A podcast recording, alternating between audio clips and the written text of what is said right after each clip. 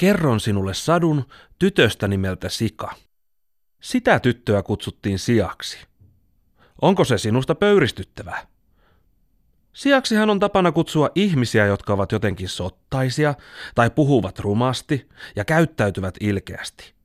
Kummallista, sillä sijat ovat possuja ja kukapa ei possuista pitäisi. Minä ainakin pidän.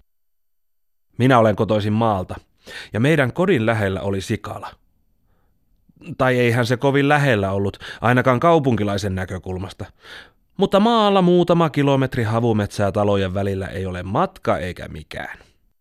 Kuten ihmisillä ja kodeilla, myös eläimillä on ominaistuoksunsa, eikä sikalan hajua voi sekoittaa mihinkään muuhun.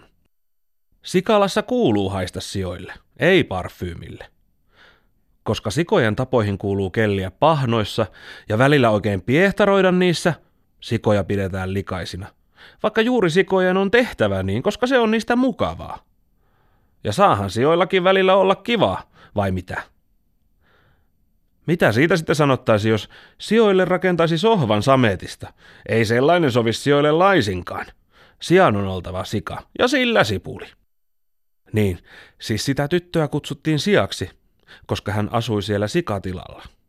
Sikalan haju on läpitunkeva, ja toki se tarttui myös tytön vaatteisiin, vaikka niitä säilytettiin omassa komerossa kodin uumenissa. Kukaan ei halunnut istua koulussa sen tytön vieressä, koska kukaan ei kuulemma kestänyt possujen hajua.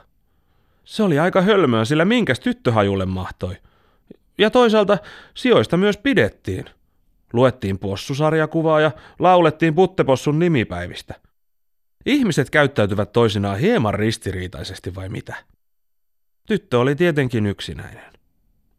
Sattui jopa sellaista, että luokkakavereilla oli tapana sanoa röh, röh ja nöf, nöf, kun he olivat pitkästyneitä eivätkä keksineet muuta tekemistä. Silloin he kääntyivät tytön puoleen ja koittivat virkistää oloaan ilkkumalla häntä.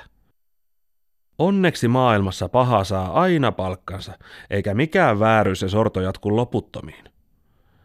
Sattui näet niin, että eräällä koulun tekemällä retkellä oltiin syöty pilaantunutta ruokaa. Siitä levisi koko kouluun vatsatauti aivan opettajiin asti. Se vatsatauti oli sellainen, että se ei oksettanut, mutta käynnisti valtavan pierutaudin.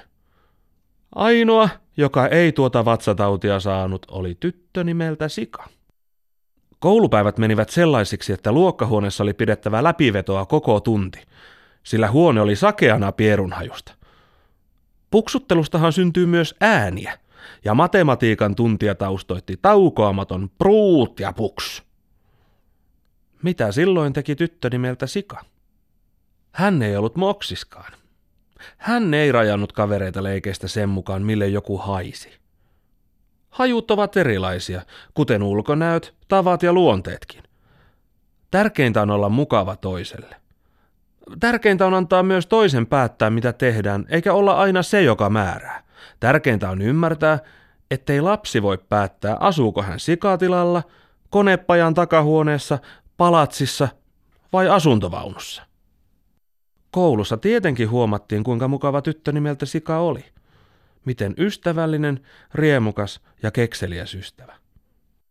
Kun vatsatauti oli koulussa ohi, tehtiin seuraava retki sikatilalle.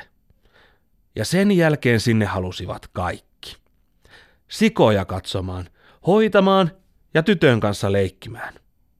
Eikä tyttö ollut enää koskaan yksin.